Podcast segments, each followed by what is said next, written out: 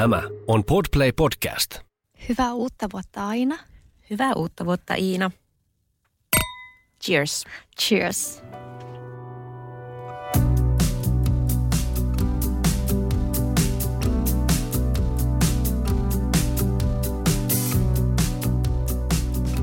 Minä olen Iina. Ja minä olen Aina. Ja tämä on Eropodi.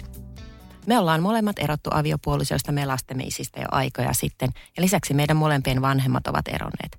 Me haluttiin tehdä tämä podcast-sarja auttaaksemme ihmisiä, jotka käyvät läpi eroprosessia tai harkitsevat eroa.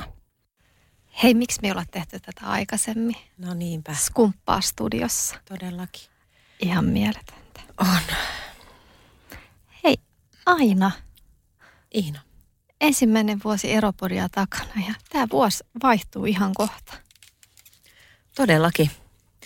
Tässä on niinku maaliskuussa aloitettiin ja lähetykset. Kyllähän me ollaan aloitettu jo tammikuussa tekemään töitä. Mitkä on sulle ollut eniten vaikuttaneita vieraita tai jaksoja tämän vuoden aikana? Kyllä mun täytyy sanoa, että varmaan jokainen vieras on vaikuttanut muuhun jollain tavalla. Kyllä siellä on toki ollut Eevi Minkisen ja hänen teemansa. Ne nyt oli mulle jo entuudestaan tuttuja, mutta oli mahtavaa tavata Eevi, kun siihen kävi vielä sitten silleen hassusti, että vaikka mä oon jo eron jälkeen kuunnellut Eevin blogeja ja tutustunut niin kuin hänen opetuksinsa niin sanotusti, mutta loppujen lopuksi Eevi päätyi meille vieraana, koska Eevin isän vaimo sattuikin olemaan yksi mun vanha tuttu, mutta me ollaan ikinä juteltu siitä, että Eevi on tosissaan hänen niin kuin lapsipuolensa suorastaan. Viha oli jännä jakso.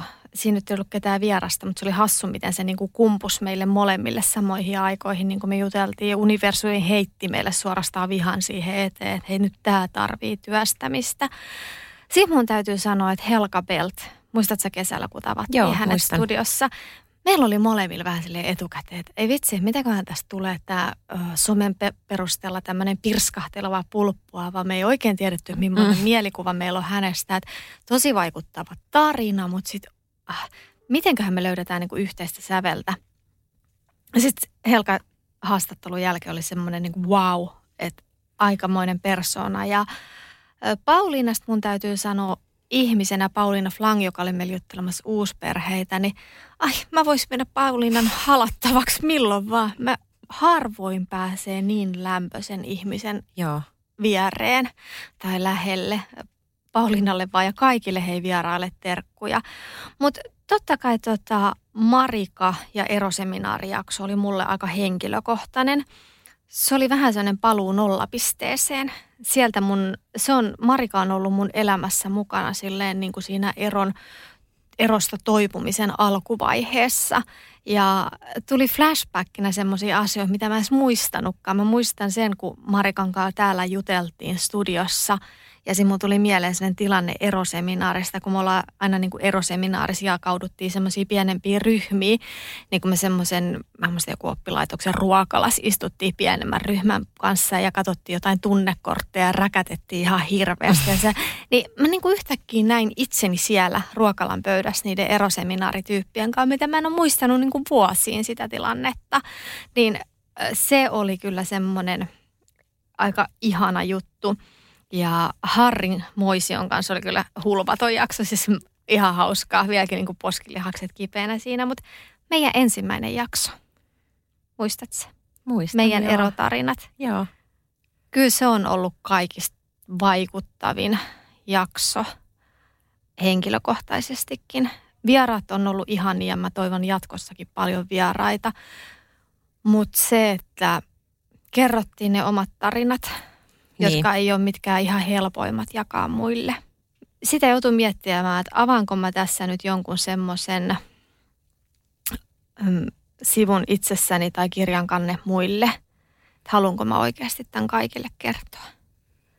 Se on ollut ehkä tunnetasoltaan suurin ja se on ollut myös semmoinen, että jos mä kuuntelen sen tänä päivänäkin sen jakson, niin mulla vierähtää kyynel poskelle niistä alkusanoista. Niin kuin nytkin. Joo, sori. Mitä aina sulla? Mikä jakso on jättänyt suhun ehkä isoimman vaikutuksen?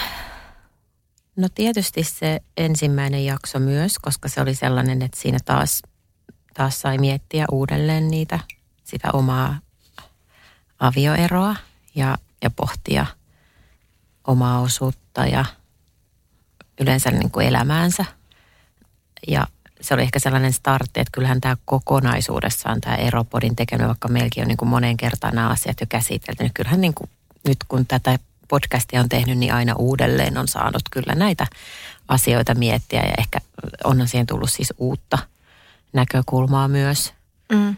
Mutta muuten niin Pauliinan jakso, Pauliina Flang, se uusperhetarina ja ylipäänsä se, niin minkälaisella rakkaudellisuudella hän suhtautuu elämään ja ihmisiin ja vaikka siihen uusperhe-elämään, niin siis todella ihailtavaa. Ja mähän sanoinkin siellä, kun tehtiin sitä jaksoa, että kyllä mulla muuttui mielipide niistä uusperheistä, koska mä olin ehkä aikaisemmin ajatellut, että ei missään tapauksessa, tai ei että se ei ole mun juttu.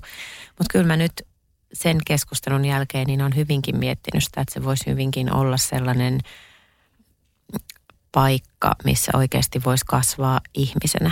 Tai se, että jos valitsisin parisuhteen, jossa en asu yhdessä sen kumppanin kanssa, niin voi olla, että jotain kasvua jäisi tapahtumatta. Joo. Eikä siinä ole mitään pahaa, mutta että se voisi olla mulle henkilökohtaisesti ihmisenä hyvä asia. Sitten Eevin tapaaminen, Eevi Minkkisen tapaaminen siellä podcastia tehdessä, niin se oli kyllä, mähän vähän kattelin sitä Eevin välillä kesken sen podcastin, että ei vitsi, että nyt on kyllä, että mitähän toi nyt oikein sanoi. Ja vähän siinä tuli vähän sellaista defenssiä päälle, että kyllä siinä niin kuin muutenkin tätä podcastia tehdessä, niin aika usein on käynyt niin, että vähän sellaisella niin kuin, on vähän silleen läiskitty naamaan sellaisella niin kuin avokämmenellä, että siinä sai katsoa niitä omia läheisriippuvaisia piirteitään kyllä aika läheltä ja suoraan silmiin. Ja se oli mulle hyvin avaava tapaaminen. Mä muistan, että mä olin vielä sen jälkeen se, että hitto, mä en halua ruveta editoimaan tätä. Ja vielä sitten kun mä editoin, niin mä sanoin, että tää on ihan paskaa. Mutta sitten kun vähän aikaa kuluu, niin sehän on tosi hyvä. Ja siellä on paljon hyviä ajatuksia. Että kyllä mä sanoisin, että se on ehkä jonkinlainen merkki myös, jos tuntuu pahalta kuunnella jotain näistä jaksoista. Voisi olla meidän kuulijoillekin, että siinä voi olla, että liippaa liian läheltä, että siellä on jotain käsittelemättömiä asioita tai niitä omia ikään kuin huonoja puolia tai haavoja, joita se jakso käsittelee. Ja sitten myös se vihajakso. Siinä ei ollut mitään vieraita, mutta se oli jotenkin ajankohtainen siinä hetkessä. Ja kyllä se mulla herätti paljon ajatuksia ja ehkä myös muutti mun toimintaa joidenkin ihmisten suhteen. Se pohdinta, mitä sen yhteydessä kävi ja sitten se tietty selvittely, mitä sitä jaksoa varten teki, niin se oli kyllä hyvä jakso. Niin, että ollaanhan me itsekin opittu näistä kaikista. Niin, edelleenkin. Että se on mun mielestä omalla tavallaan aika mahtavaa. Mun täytyy vähän tuossa kommentoida nopeasti vielä tätä. Pauliinan jälkeen oli niin mahtavaa, kun sä olit vähän silleen niin kuin semisti käännytetty. Olinko? Olit sä vähän niin kuin, never ever mitään uusperhettä. Sitten sä olet ja mulla ei tässä palattu mun mielestä niin kuin meidän henkilökohtaisesti kahden kesken keskusteluista näihin uusperheen mahdollisuuksiin myöhemminkin. Mä oon ehkä todennut sen, että uusperhe ei ole enää mulle sopiva juttu ja sä oot ehkä avannut silleen ehkä enemmän silmiä. Mä oon taas niin kuin jopa vastaan. Olen avannut sydämeni. No vaikka niin.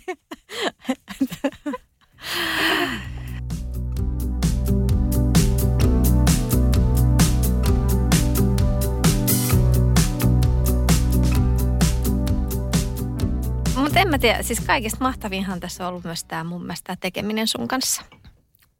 Tää on aina ollut yhtä ihanaa. Joo, samoin. Ja siis tämä nauraminen täällä studiossa ja näiden asioiden puiminen. Ei me välttämättä näissä lähetyksissä aina niin paljon naureta, mutta ennen ja jälkeen. Ennen ja jälkeen, kyllä. Joo. Mutta siis sekin, miten me valmistaudutaan jaksoihin ja mehän etukäteen tietenkin mietitään näitä aiheita ja monesti käydään vaikka syömässä ennen jaksoa ja meillä on tämmöinen yhteinen kansio, mitä me jaetaan pilvessä, mihin me kirjoitetaan ajatuksia, käydään niin kuin dialogit ja kässärit ja muut varmistetaan sinne, mutta aina tässä tapahtuu loppujen lopuksi jotain spontaania, aina tässä tulee semmoisia aha-elämyksiä. Se on kyllä jännä, että välillä me ollaan niin kuin lähetyksen jälkeen silleen molemmat ihan niin kuin kaikkemme antaneita. Ihan silleen niin kuin takki on niin tyhjä ja sitten kun välillä nämä aiheet jää päälle. Et se on myös ollut vaikeeta. Joo, ja varsinkin se julkaisemishetki sitten, jos on yhtään liipannut, että on kertonut jotain omia asioita, niin kuin me kerrotaan, niin sitten saattaa olla vähän se, että enhän mä nyt kerro liikaa tai anna liikaa itsestäni, niin ne hetket ehkä, kun se julkaisu tai editointi ja sitten se julkaisu, niin ne on ehkä niitä haastavampia. Mutta kyllä tämä mulle myös Eropodi on ollut sellainen tietynlainen ilmaisuväylä, siis omaa luovuutta saa ilmentää siinä, että kun tulee se idea, että hei tästä aiheesta olisi hyvä tehdä ja sitten se käsikirjoittaminen ja editoiminen ja kaikki ja sitten se ensimmäinen tuotantokausi meillä oli siinä sitä musiikkia myös, niin sitten sen kaiken miettiminen, että miten se sopii. Että. Mulle tämä on ollut myös heittäytyminen niin kuin uuteen. En ehkä olisi ajatellut pari vuotta sitten tekeväni jonkunnäköistä podcastia tai mitään näinkään luovaa. Mun pitää kyllä Ainaa kiittää siitä, että hän on omalla tavalla tämmöisen ehkä analyyttisen ihmisen heittänyt myös tälleen kylmään veteen heittäytymään tässä asiassa. Joo, ja se on aivan mahtava, siis ihan luonnonlahjakkuus. Kiitos. Tämä on vaan tosi kivaa, eihän tästä päästä yli eikä ympäri. Mutta mikä sun mielestä niinku muuten on ollut, jos ajatellaan tätä kulunutta vuotta, niin mikä itse Eropodissa on ollut parasta? Siis kuulijoiden palaute, siis se mitä tämä on antanut ihmisille, niin se on ollut ehdottomasti kyllä parasta. Mulla itse asiassa tässä yksi tämmöinen, mä kaivan sen. Mä voisin lukea yhden. Heippa, kiitos teille loistavasta podcastista. Olen itse keskellä eroa ja olen saanut aivan valtavasti voimaa, iloa ja ajatuksia jaksoistanne. Iloiset, positiiviset ja aidot keskustelunne antavat näkymää ja uskoa siihen, että eron tuolla puolen odottaa vielä hyvä elämä. Paljon lisää jaksoa ja toivoen. Ihana kuulla. Kyllä kaikki palautteet on lämmittänyt sydäntä ja ne on antanut oikeastaan voimaa tehdä tätä, koska se on ollut meidän tavoitekin ja tarkoitus toimia teille vertaistukena. Tuoda apua ja iloa niihin vaikeisiin tilanteisiin, vaikkakin vähän omalaatuisella tavallaan hetkittäin, mutta hyvin te olette näköjään päässyt mukaan meidän jutuissa. Mulle yksi yksittäinen Eropodin parhaista hetkistä oli Yle Aamu TV:n haastattelu. Muistatko sä? Joo, se oli kyllä aika mieletön juttu. Joo. Päästiin juttelemaan omista eroistamme ja deittailusta miljoonalle suomalaiselle, että suorassa lähetyksessä. Joo.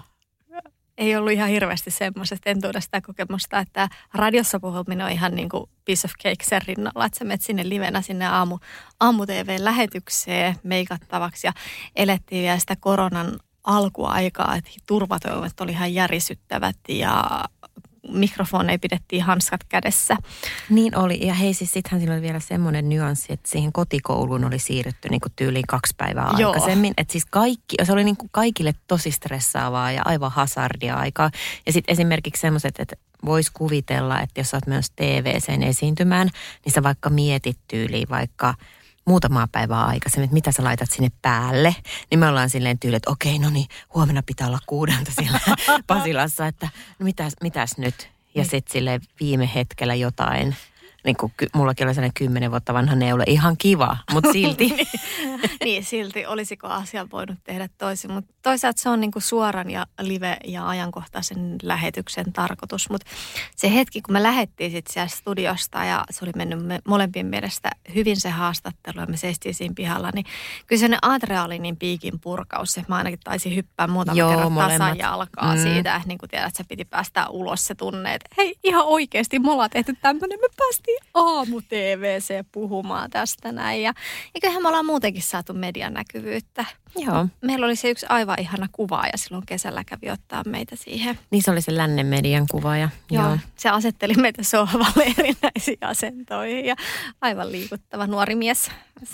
Kyllä. Se on myös hauska muisto matkan varrella. Joo, tämä on ollut tosi hauskoja nämä haastattelut ja vaikka promokuvien ottaminen. Siinä se on vaan sellaista, että kun et sä tee sitä normaalisti tällainen normaali ihminen. Niin, normaaleja työssäkäyviä äitejähän me molemmat olemme. Niin. Sitten ollaan päästy tekemään vähän tällaista erilaista. Tosi hauskaa. On se ollut tosi hauskaa. Ja hei, kaikille vieraille pitää sanoa, että ihanasti olette lähtenyt mukaan. Kukaan ei ole sanonut ei. Totta. Niin, kiitoksia. Kiitos siitä. Ei, yksi on sanonut, yksi julkis. Mutta hän pahoitteli ihan hirveästi. Oli eksän kanssa semmoinen tilanne, että ei nyt pysty. Mutta tulee varmaan myöhemmin, kun tilanne on rauhoittunut. Yksi on sanonut. Ja sitten myös me ollaan saatu tehdä kuulijoilta ideoita jaksoihin. Joo, kiitos niistä. Se on myös ollut ihanaa. Joo. Et muutama viimeaikainen jakso on tullut ihan lähtökohtaisesti teiltä. Mutta henkilökohtaisesti sen lisäksi, että on tuonut itsevarmuutta, että hei, me osataan tehdä tämmöistäkin. Mm. Niin se on ollut hienoa. Mutta se, mitä mä ehkä tuossa aikaisemmin jo sanoin, että me ollaan jouduttu kautta saatu tarkastella vanhoja tapahtumia uudesta näkökulmasta, sanottaa niitä uudelleen, niin ensinnäkin on huomannut sen oman kasvun. Mun mielestä vihajaksossa oli ihan äärimmäisen hauskaa nauraa omille jutuille, mitä on niin kuin eron jälkeen raivopäissään tehnyt ja kuinka kornilta ja koomisilta ne tuntuu tällä hetkellä, kun mä niin kuin muistan itseni siinä vihan piikissä ja siinä tilanteessa. Niin. Ja pitkä tie me ollaan sen avioeroiden jälkeen kuljettu.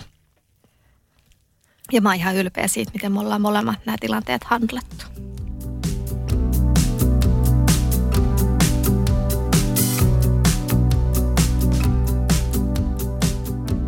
Joo, mutta siis onhan se tietyllä tavalla myös tässä Eropodissa raskasta se, että saa aina uudelleen ja uudelleen kelailla näitä eroja ja deittailussa epäonnistumisia. Että kyllähän se, että jos tätä nyt niin kuin vuosikausia jatkaa, niin en mä tiedä, miten se meihin vaikuttaisi meidän persoonaan. Että mä voin ruveta tekemään sitten vaikka jotain uusperhepodcastia ehkä joskus muutamien vuosien päästä. Joo, tässä se uusperhe, niin mä otan etäsuhteet käsittelyyn.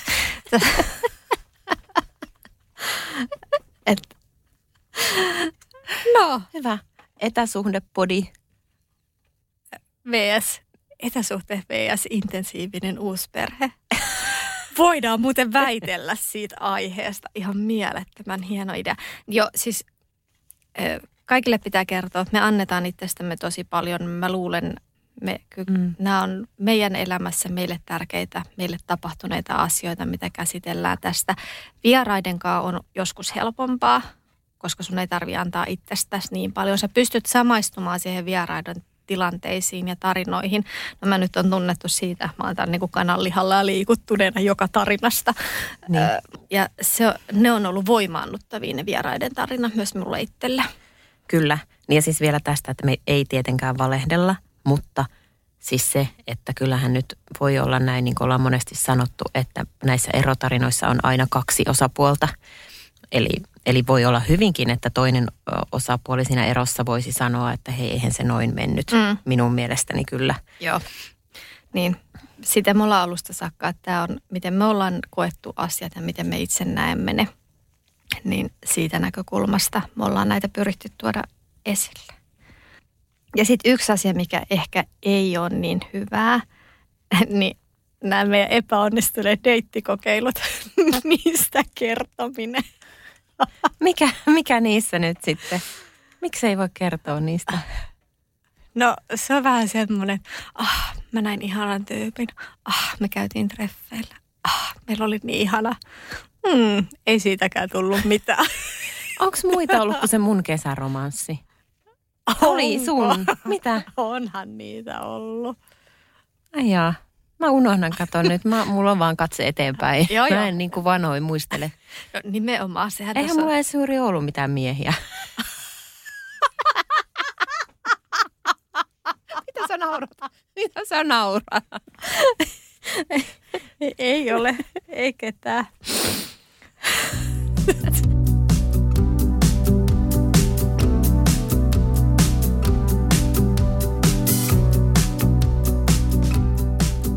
Mitä sä, Iina, oot mieltä, että miten me voitaisiin parantaa tätä Eropodia niin kuin jatkoa varten?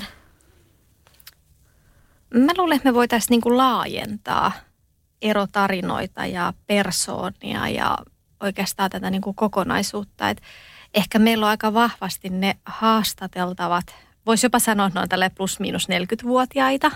Niin just. Hyvin samankaltaisia kuin me ollaan omalla tavallamme. Heteroita, paitsi Sonja. Joo, myös. Nimenomaan. Ja me ollaan kohtuun hyvätuloisia kumminkin ilmeisesti.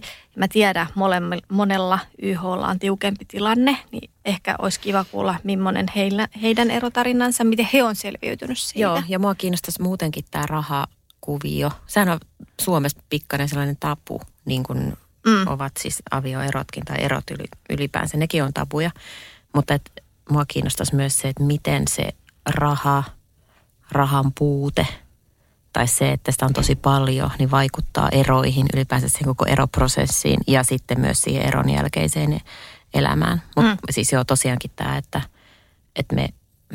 meillä on niinku se tietty tulotaso ja on siis olemassa yksinhuoltajia, jotka on niinku todella pienellä budjetilla. Olisi kiinnostavaa kuulla siitä heidän elämästään. Ja sitten todellakin tämä tällainen tietynlainen heteronormatiivisuuden ehkä vähentäminen tässä meidän...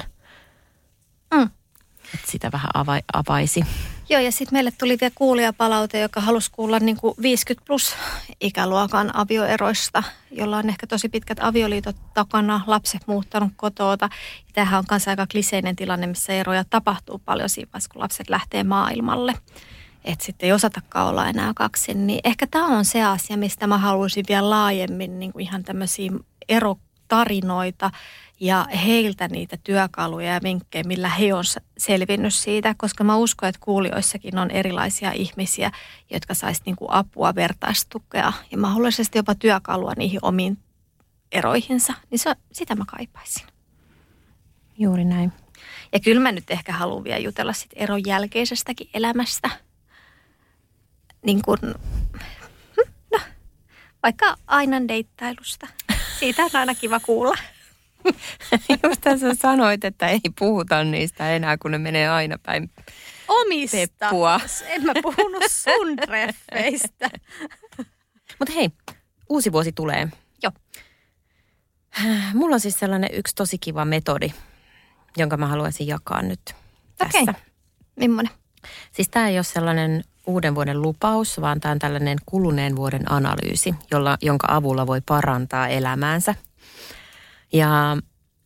Ja se on sellainen, että listataan hyvät, semmoiset asiat ja ihmiset, jotka kuluneena vuonna ovat tuottaneet sulle positiivisia tunteita. Mm-hmm. Ihan vaan, ne voi olla siis vaikka, että okei, se oli se, kun mentiin Iinan kanssa brunssille, kun sillä oli synttärit, tai no se yksi poika oli tosi kiva, tai se oli tosi kiva, kun oltiin siellä... melomassa siellä Tammisaaressa. Ja sitten sama juttu tehdään semmoisille ihmisille ja asioille, jotka on herättäneet negatiivisia tunteita kuluneen vuoden aikana. Työkalun tässä voi myös käyttää sitä, että käy läpi joko kalenteria tai sitten omia kännykän valokuvia, jos on ollut tapana ottaa paljon valokuvia.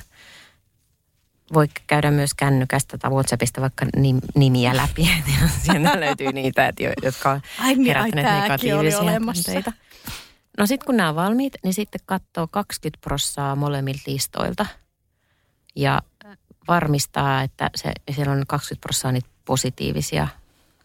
Tai siis 20% niistä asioista, jotka oli positiivisia. Varmistaa, että niitä tulee sinne seuraavan vuoden kalenteriin. Että sopii jo tapaamisia. Että brunssi Iinan kanssa sovitaan nyt. Ja, tai sitten jos oli joku lomamatka jonnekin tai jonkun tietyn ihmisen kanssa, niin katsoo, että se kanssa tapahtuu. Ja puukkaa hiihtoloman ja puukkaa kesäloman. Ja jos oli joku harrastus, jota oli tehnyt vähän, niin katsoo, että sitä tulee tehtyä sitten seuraavana vuonnakin. Ja nimenomaan ideana, että se pitää olla siellä kalenterissa. Että se ei tapahtunut ennen kuin... Tai se ei tule tapahtumaan ennen kuin se on kalenterissa. Okei. Ja sitten lisäksi eliminoi kaiken sen mitä oli ne niin kuin negatiiviset asiat. Niitä ei vaan niin kuin tehdä. Mutta toi on siis ihan niin kuin käytännön ja konkreettisia asioita siis, että tämä oli kivaa, niin mä puukkaan tätä lisää ensi vuodelle. Joo, ei et vaan ei sellaista. Ei tarvitse olla mitään suurempaa ideologiaa siinä taustalla, että minä nautin tästä koska. Vaan... Joo, ei, vaan siis ihan vaan hetkiä. Ne voi olla ihan hetkiä. Tämä perustuu semmoisen, mikähän sen nimi olisi, olisiko se nyt semmoinen life coach tai mikä Tim Ferriss, joka on kirjoittanut tämmöisiä kirjoja kuin 4-Hour Work Week ja 4-Hour Body. Ja hänellä on siis sellainen blogiteksti kuin Forget New Year's Resolutions and Conduct a Past Year Review instead. Se on löytyy, mä voin laittaa sen vaikka meidän Instaan tämän linkin, mistä se löytyy tämä blogipostaus. Se on kirjoitettu vuonna 2018 ja mä oon tehnyt tämän nyt siis 2 vuonna jo. Okei. No mitä sun 2021 kalenteriin merkattaisiin vuodesta 2020? Joukaretriitti. Yllättävää. Yle Aamun haastattelu, mutta mä en tiedä voiko sitä noin vaan niin kuin laittaa. Buukata, mutta se on ollut mahtava hetki. Serkun häät. Ne ehkä tapahtuukin, koska silloin oli siis nyt niillä oli vaan vihkiminen ja jatkot. Nyt on varsinaiset bileet on sitten nyt, eli mä pääsen sinne vielä. Tää on hyvä. Se on jo kalenterissakin. Ja? Sitten Sukkasaipaanaisen esiintymisen, niitä oli 2 häät ja 2 synttärit. Mulla on hei ensi vuonna isot synttärit, muistathan sen? Joo, sinne se tulee ehdottomasti. Häntä ei siis kutsuta, hän tulee pyytämättä vain. Sitten sain poikani aloittaa basson soiton ja sitten me ollaan niinku soiteltu yhdessä, että mä soitan pianoa, hän soittaa bassoa, niin sitä yhdessä soittamista. Sitten työrintamalla tapahtui montakin kivaa juttua, niin niitä samanlaisia lisää sinne. Sitten yöpyminen ulkona ja eräily, niin se on ollut kyllä tosi kivaa.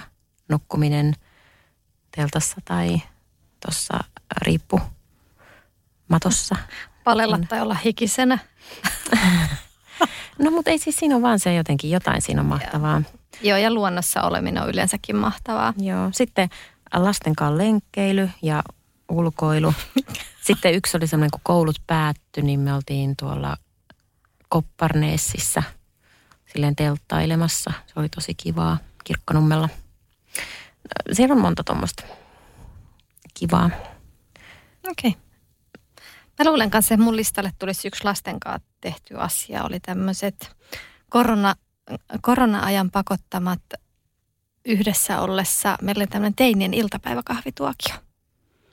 Ja ne oli tosi ihania. Ne oli semmoisia, että niinku siinä hetkessä kaikki tietokoneet, kännykät, telkkarit pois ja juotiin iltapäiväkahvit yhdessä ja juteltiin. Niin jotenkin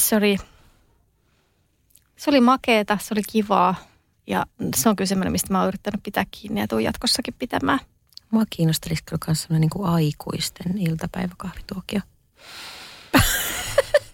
Onneksi tässä etätöissä pystyy tekemään kaikkia asioita. Mutta muutenkin nyt täytyy sanoa sitten, että mä en hirveästi haluaisi koronaa tuoda tähän lähetykseen, mutta korona on mahdollistanut tämmöiset aamulenkit auringonpaisteessa. Varsinkin keväällä oli aivan mielettömän kauniita aamuja. Ja jotenkin se luonnossa liikkuminen ja ulkoilu, se on korostunut ja sen voimaannuttava fiilis on niinku kasvanut ja sitä haluaa enemmän ensi vuonna. Eropodi on asia, minkä mä haluaisin myös raivata ensi vuonna mun kalentereihin ja ehdottomasti jatkaa telkkariuraamme. Meillähän siellä on yksi ohjelma kiikarissa, jos me päästäisiin haastatteluun. Jotenkin aamu on ollut, että mulla on noin aamulenki, mutta sitten mulla on ollut aamuuinnit.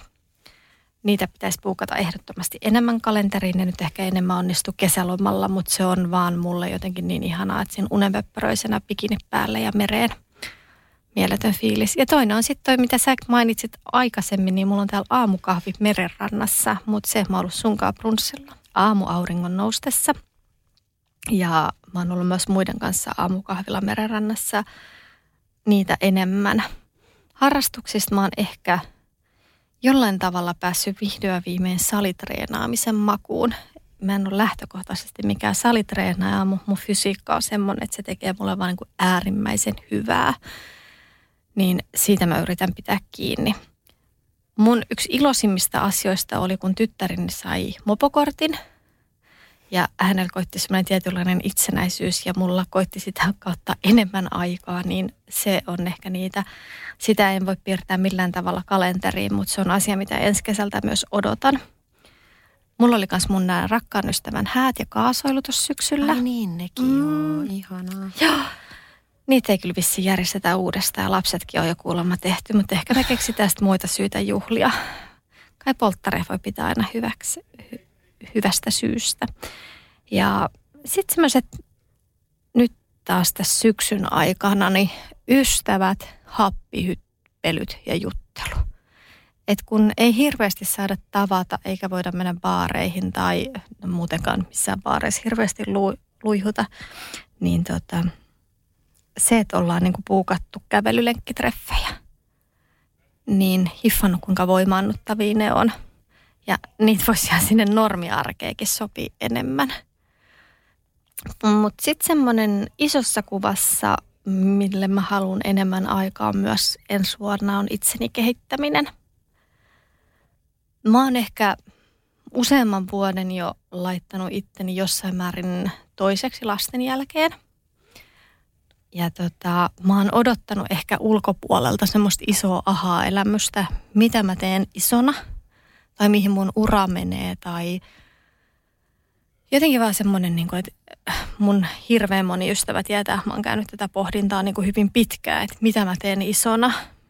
Ja mulla ei ole ikinä ollut mitään intohimoammattia eikä semmoista suurempaa paloa mihinkään, että tätä mä ehdottomasti haluaisin tehdä. Jonkinnäköistä hyvän tekeväistyötä, toisten auttamista, mikä Eropodi osaltaan on, niin sitä mä haluan ehdottomasti tehdä. Mutta mulla on ehkä semmoinen isompi aha-elämys tullut siitä, että mä edistän asioita tekemältä niitä pieni pala kerrallaan. Eli se, että mun ajatus siitä, että kaikki muuttuisi sormea napsauttamalla tai tulee se iso semmoinen wow, toi on, mitä mun pitää tehdä, niin sitä ei välttämättä tee, mutta se, että mä vaikka opiskelen vähän, teen uusia asioita, lähdin tekemään Eropodia, kirjoitan medialle ja semmoisia, mitä mä en ole ehkä ennen tehnyt, niin mä vaan teen niitä ja sitten siinä tulee semmoisia niin kuin pieniä asioita kerralla. Tai sitten mä otan itse opiskeluun jonkun kurssin, tiedät sä, mikä kehittää mua. Niin se on asia, mitä mä meinaan kalenteroida ensi vuodelle enemmän. Ja mä laitan sen nyt otsikon itseni kehittäminen alle, mutta siihen kuuluu myös paljon omaa hyvinvointia. Sitä mä haluan tehdä, ehdottomasti. Mutta Aina, mitkä sun kalenterista jää pois tältä vuodelta? No hahmotin, että 2 ihmistä on, joiden kanssa en haluaisi olla tekemisissä. Tai ne on tuottanut mulle sellaista negatiivista energiaa. Toista en valitettavasti saa nyt pois elämästäni ihan kokonaan, mutta minimoin vaan kaiken kanssa käymisen hänen kanssaan ja toisen olen niin kuin jo poistanut. Aivan mahtavaa. Sitten se, mikä on ollut harmillista, niin moni juhla jotenkin jäi juhlimatta tänä vuonna, kun ei siis kutsu ystäviä. Se mun tytär itse asiassa sanoi tälleen näin, että äiti, mä en muista pääsiäistä ollenkaan, että mitä me tehtiin pääsiäisenä. Oi ei. Ja sitten mä katsoin niin kuin, siis mä muistan, että, tai siis me käytiin niin kuin, että virpomisvitsoja tehtiin ja käytiin niin kuin parilla ystävällä virpomassa ja se oli niin kuin sit siinä se virpomishomma. Mutta mä en muista, mulla ei yhtään kuvaa nyt pääsiäistä. Yksi semmoinen video, kun noi hyppii trampalla noi lapset, että se on siivottu, mutta jotenkin se oli silloin niin se pääsiäinen päällä, että mulla ei ole mitään kuvaa, muistikuvaa, että mikä meidän pääsiäisruoka on ollut ja ei me varmaan missään reissussa, tai ei ole varmastikaan oltu missään reissussa. Ja sitten jotenkin vappukin meni silleen vaan, että ei menty mihinkään ravintolaan. Että jotenkin tällaisia on ollut. Uusi vuosi oli kiva ja nyt on joulu. Juhannuksena lapset oli niiden isällä. Ja mullakin se oli jotenkin vähän semmoinen välijuhannus sitten, että ei oltu mitään niin ystävien kanssa. Okei. Mun täytyy sanoa, että mä oon kyllä tehnyt, se on ehkä tämä vuosi, mikä mulla on muuttunut, mikä jatkuu ensi vuonna, niin mä oon ryhdistäytynyt keittiössä. Mä paistoin lammasta, ellei meni ensimmäisen kerran, tein lapsille semmoiset jotkut lammaspihvit pääsiäisenä. Joo. Vappuna mä tein churroja. No niin, mä muistan sen. Mä oon tällä keittiöllä. Mä oon muutenkin opetellut tekemään hirveästi intialaisia ruokia. Mä just ajattelin, että onko epäkorrektia. Nyt uudeksi vuodeksi mä ajattelin tehdä jotain papajasalaattia, sesamikanaa ja musta on tullut keittiöihminen. Okei. Okay. Mä en ole ennen ollut sitä. Mun vuoden huonoimmat. Mun vuoden huonoimmat on kans yksi ihminen. Mun kesäromanssi oli kyllä, en mä tiedä mitä mä sen kuvailisin. En mä voin kuvailla. Mm. Se oli paskaa. Se oli. Siis niin kuin loppupelissä, että jatkossa jos yhtään tutustun sen kaltaisiin ihmisiin, mistä tulee yhtään semmoisia vipoja kuin hänestä aika alkumetreillä, niin mä luovutan. Vaikka siellä olisi 100 kuuta ja muuta mahtavaa asiaa tarjolla, niin ei missään nimessä. Sitten se toinen tärkeä asia, nimenomaan ehkä tuohon mun lupaukseen itseni huolehtimisesta, niin mä en jätä itseäni kakkoseksi, en kenenkään ihmisenkään takia. Se on mulle niin kuin, se poistuu mun kalenterista, mutta sitten tämä kolmas on, että ei enää ikinä plasmapen hoitoa. Mä voin tunnustaa, mä erehdyin testaamaan tämmöistä paljon kehuttua, kohuttua plasmapen hoitoa. Mä en tiedä, oliko mulla vähän, tai mun hoitaja oli vähän ehkä semmoinen. Varmasti siis oikeasti hän teki ihan hyvän työn, mutta mä en ollut oikeasti hiffannut, että kuinka hiivatin kivulias on ja kuinka pitkä prosessi se on. Ja mä olin niin kuin 2 viikkoa silleen, mä oon pilannut mun elämäni, tästä jää ihan hirveät arvet ja tää on ihan hirveätä. Siis kaikki on ihan hyvin nyt ja silmäpussi pieneni, mutta ehkä se on vaan niin kuin parempi hyväksyä vuodet ja ikänsä ja ulkonäkönsä tämmöinen kuin on, kun lähtee semmoiseen kiduspenkkiin, mikä se on. Mutta mulla siis lukee siis listalla, ei enää ikinä plasmapen hoitoa. Siis tarkoittaako tämä nyt se, että me ei voidakaan hankkia jotain plastiikkakirurgista sairaalaa meidän sponsoriksi? Mä oon koko ajan ajatellut, että vähintään 2 vuoden päästä niin tulee joku kiristys. Joo, kyllä siis tämä otsaa pitää vähän nostaa jossain vaiheessa ja toi kaksoisleuka poistaa sieltä. Mutta siinä vaiheessa mä oon unohtanut. Ja kunhan se on plasmapen hoito, se voi olla joku toinen hoito. Okei, hyvä. Hyvä. No, same, but different. Mm. Hei, mutta nyt on semmoinen juttu. Mun siis hörhöysastehan on niinku vaan tässä kasvanut kuluneen vuoden aikana. Ja siis mähän on nyt myös hankkinut tarotkortit. Ja nyt, että me saataisiin varmuus, että miten tämä sun rakkauselämä kehittyy, niin mä voisin tässä ennustaa sulle. Mikä rakkauselämä? Ai niin kuin me ennustetaan, että tuleeko semmoista. Niin, tai jotain, niin kuin millainen kysymys on siis, millainen on Iinan rakkauselämä vuonna 2021?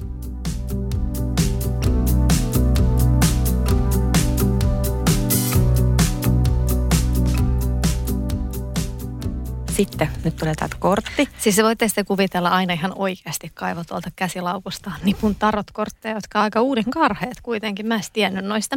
No niin, katsotaan mikä täältä tulee. Miekkojen 4. Niin sitten tähän tapahtuma on vielä niin uusi tässä mun tarot-ennustaja hommassa, että mä käytän apuna Googlea. Okei. Okay. Niin mä kirjoitan tänne Googleen, että Miekkojen 4. Onneksi mä en maksa tolle tästä ennustuksesta yhtään mitään. No niin, täältä tulee. Ta-da-da. Eli Iinan rakkauselämä vuonna 2021. Mä kuulla, koska mä uskon ennustuksiin. Toipuminen, parantuminen ja lepo. Joskus odottaminen ja valmistautuminen. Hiljentyminen. Tarve saada aikaa ja tilaa. Peukaloiden pyörittely, suunnitelmien tekeminen ja valmistelut. Asioita tapahtuu niin sanotusti kulissien takana. Myös kulissit, jotka on pystytetty muita ihmisiä varten, voivat tulla kyseeseen. Tilanne sisältää itsessään kaiken sen, mitä tarvitaan ratkaisuun. Välirauha ja aselepo, mutta on syytä huolehtia siitä, ettei rauhaa ylläpidetä tukahduttamalla toista tai itseä. Itseensä keskittyminen meditoimalla, sisäinen rauha on olennaista. Asioita tapahtuu joskus pinnan alla, retriitti. Katsotaanpas vielä toi. Minun pitää lähteä sunkaan näköjään sinne retriittiin, huomaaksa. Ehkä se Markku on siellä ja se olikin tarkoitettu sulle. Aha, mutta tuossahan kyllä on itsensä kehittämistä ja rauhoittumista ja muuta, mitä mä nyt tuossa vähän edellä mainitsinkin, mutta kun mä halusin sen mun prinssin. Ei kun kyllä siis tässä on nyt näin. Täällä on toinen, tää on niinku tarokki.fi-sivulta, mä luen tän. Hieman yllättäen juuri Miekkasaren korteista, eli turbulentin ilmaelementin kuvasärästä löytyy kaikkein rauhallisin ja hiljaisin pienen arkanan kortti. Jos edellisen kortin näkee edustavan suruprosessia, tietää jokainen, joka sellaisen on läpikäynyt, että jossain vaiheessa kuvaan astuu myös tietynlainen mielenrauha, siis ilmeisesti miekkojen kolmonen on tämmöinen suruprosessi. Rauha ei välttämättä ole yhtäjaksoista ja tasaista, mutta pienetkin hetket voivat olla vaikutukseltaan todella voimakkaita. Eli sä tulet saavuttamaan tämmöisen sisäisen rauhan. No sitä mä nyt tarviin. Kortin värimaailma tekee selvän eron etualan ja taustan välille. Mikäli oma elämäntilanteemme on kovin rauhaton tai joudumme olemaan ahdistavissa tilanteissa toistuvasti, voi tämän kortin symboliikka silloin olla kehotus keskittää tietoisuus takaisin itseen ja unohtaa ympärillä olevat ongelmat, ainakin hetkeksi. Tuskin meistä on paljon apua toisillekaan, jos omat akkumme ovat vähissä. Jos henkilökohtaiset rajat ovat kovin heikot, esiin vaikutuksille alttius tai hyväksikäytettävyys, voi tämän kuvan meditoimisen kautta saada aikaan toivottuja muutoksia. Joo, eli juurikin tämä, että kääntyy vähän itseensä päin ja pohtii asioita ja lataa akkuja ja pitää huolta niistä henkilökohtaisista rajoista, joista sä puhuit tuossa. Onhan toi nyt vähän hauskaa, kun mä katson tätä meidän kässäriä, mitä me äsken käytiin tuosta asioita, mitä mä olin kirjannut itselle muistoon, niin siinä oli itsensä kehittäminen ja vuoden huonoimmissa oli itsensä kakkoseksi jättäminen. Niin. Ei lainkaan huono. Kyllä susta vielä joku hyvä ennustaja eukon saa. Oot sä ennustanut itsellesi? Oon mä joskus. Mutta ootko sä nostanut nyt tätä ensi vuoden rakkauskorttia? En. Pitäisikö mun nostaa? No anna mulle pakka, mä sekoitan sen ja vilastaan mikä se on nopeasti. Jännitys tiivistyy. Otatko sä lisää tätä skumppaa? Kyllä mä voisin ottaa, kiitos, lisää skumppaa. Noniin. Ja tää päällimmäinen kortti. Joo. Jaa. Oliko se maljat sitä seksiä? Oli. Täällä on maljojen ritari. Tässä on tämmöisellä valkoisella ratsulla ritari, millä on kultaallinen malja käsissään. Oh la la, katsotaas nyt. Miten yllättävää. Katsotaas nyt, mutta en mä tiedä. Katsotaan, se voi nyt jännittää. Maljojen kymppi. Google kertoo kohtalomme.